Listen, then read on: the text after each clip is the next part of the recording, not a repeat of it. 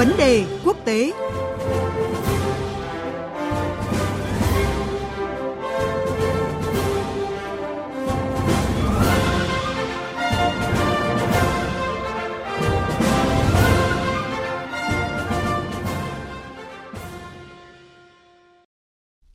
Thưa quý vị và các bạn, trước thềm hội nghị thượng đỉnh Liên minh châu Âu sẽ khai mạc vào hôm nay, các nước thành viên Liên minh châu Âu đã đạt được đồng thuận về việc cấp quy chế ứng cử viên cho Ukraine. Với sự đồng thuận này, dự kiến quy chế ứng cử viên của Liên minh châu Âu sẽ được chính thức trao cho Ukraine sau khi 27 nước thành viên tiến hành bỏ phiếu tại hội nghị thượng đỉnh lần này.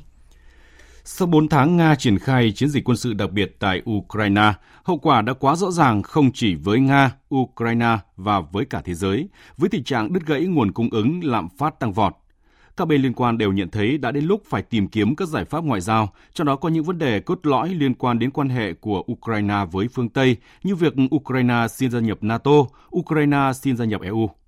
Vậy việc EU đồng ý cấp quy chế ứng cử viên cho Ukraine có ý nghĩa như thế nào trong quá trình tìm kiếm giải pháp ngoại giao này? Phóng viên Quang Dũng, thường trú Đài tiếng nói Việt Nam tại Pháp sẽ phân tích về vấn đề này qua trao đổi sau đây. Xin chào anh Quang Dũng ạ. Xin chào biên tập viên Thúy Ngọc, xin kính chào quý vị thính giả. Thưa anh, các nước thành viên EU đã đạt đồng thuận về việc cấp quy chế ứng cử viên cho Ukraine. Theo anh thì đâu là lý do đằng sau cái sự đồng thuận này của EU ạ? Vâng, kể từ khi cuộc chiến tại Ukraine nổ ra hôm 24 tháng 2 thì quan điểm của các nước Liên minh châu là rất rõ ràng, đó là ủng hộ toàn diện Ukraine.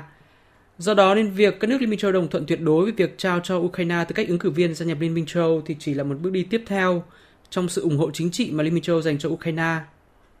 Tất nhiên thì sự đồng thuận này không phải xuất hiện ngay lập tức. À, vào thời điểm Tổng thống Ukraine ông Volodymyr Zelensky gây sức ép với lãnh đạo các nước Liên minh châu cũng như là Ủy ban châu hồi tháng 4 về việc là cần ngay lập tức kết nạp Ukraine làm thành viên của Liên minh châu theo quy trình rút gọn, thì phản ứng của một số nước Liên minh châu là rất miễn cưỡng, rất khó chịu. À, các nước như là Hà Lan hay Đức thì không muốn Liên minh châu mở rộng thành viên một cách thiếu thận trọng. Tuy nhiên khi mà cuộc chiến tại Ukraine có nguy cơ sẽ còn kéo dài trong nhiều tháng, thậm chí là nhiều năm nữa thì Liên minh châu phải đứng trước các tính toán khác. Một mặt thì các nước thành viên Liên minh châu ở phía đông như là Ba Lan, Cộng hòa Séc, Slovakia và ba quốc gia Baltic thì gây sức ép rất lớn buộc Ủy ban châu trao cho Ukraine tới các ứng cử viên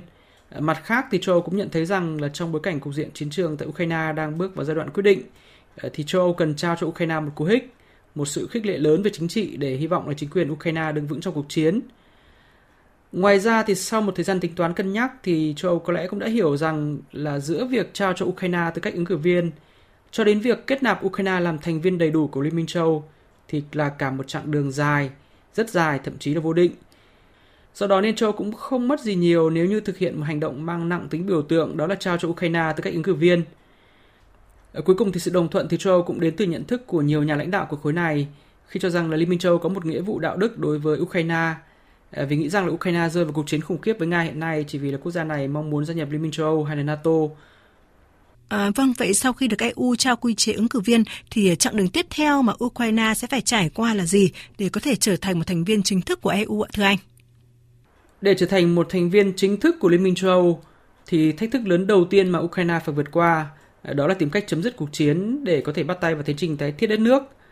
À, liên minh châu Âu là một liên minh kinh tế chính trị và cho dù có ủng hộ Ukraine đến mấy thì Liên minh châu Âu cũng sẽ gần như không bao giờ kết nạp một quốc gia đang trong một cuộc chiến tranh toàn diện Ờ, vốn một nền kinh tế tê liệt và các cơ sở hạ tầng bị tàn phá nặng nề. Nhưng làm sao để kết thúc cuộc chiến và khi nào cuộc chiến kết thúc thì lại là câu hỏi mà không ai có thể trả lời được. Ờ, Tổng thư ký NATO ông Jens Stoltenberg mới đây thì có nhận định là cuộc chiến tại Ukraine có thể sẽ kéo dài vài năm.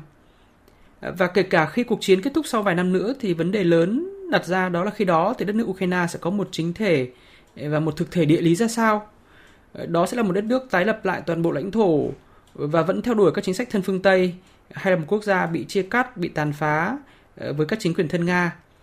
Hiện nay thì không ai có thể biết chính xác các kịch bản sắp tới của cuộc chiến tại Ukraine ờ, và cũng có nghĩa là không ai có thể biết là khi nào thì Ukraine mới có thể thực sự bắt tay vào việc ờ, thực hiện các cam kết như Liên minh châu yêu cầu để trở thành thành viên đầy đủ.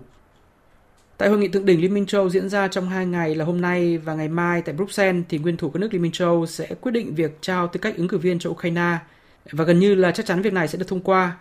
Nhưng sau đó thì Ủy ban châu sẽ cần ít nhất vài tháng mới có thể công bố một danh sách rất dài những yêu cầu mà Liên minh châu bắt buộc Ukraine phải thực hiện trong nhiều năm tới.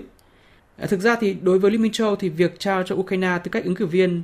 thì là một hành động mang nặng tính biểu tượng chính trị. Còn việc giám sát Ukraine thực hiện các cải cách trong những năm tới ra sao lại là một hành động thực chất và bỏ qua tất cả những gì đang được tô vẽ về Ukraine hiện nay trên báo chí phương Tây,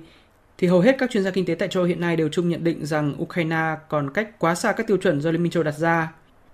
Vì thế nên nếu như Ukraine chấp nhận cải cách như Liên minh châu yêu cầu thì tiến trình đó có thể sẽ kéo dài hàng chục năm, thậm chí là vài thập kỷ, với điều kiện tiên quyết đó là cuộc chiến hiện nay phải chấm dứt.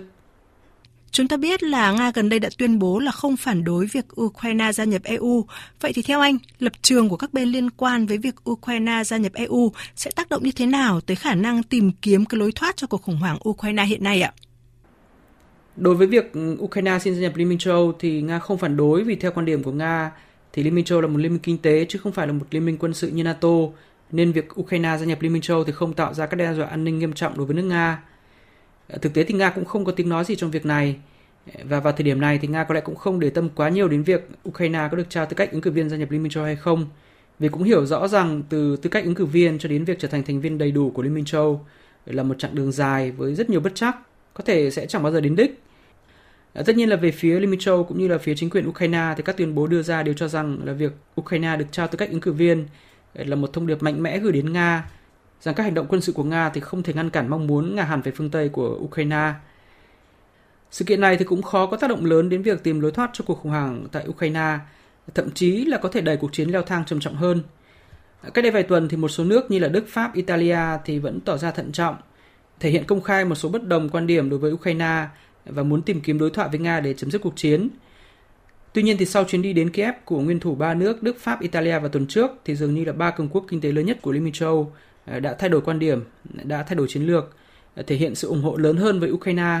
à, bằng việc là chấp nhận trao cho Ukraine ngay lập tức tư cách ứng cử viên, đồng thời là đưa ra các tuyên bố cũng như là các hành động cứng rắn hơn với Nga. Hiện nay thì đang có một xu hướng gia tăng đối đầu với Nga từ phía các nước châu Âu, nên tất cả sẽ được định đoạt trên chiến trường.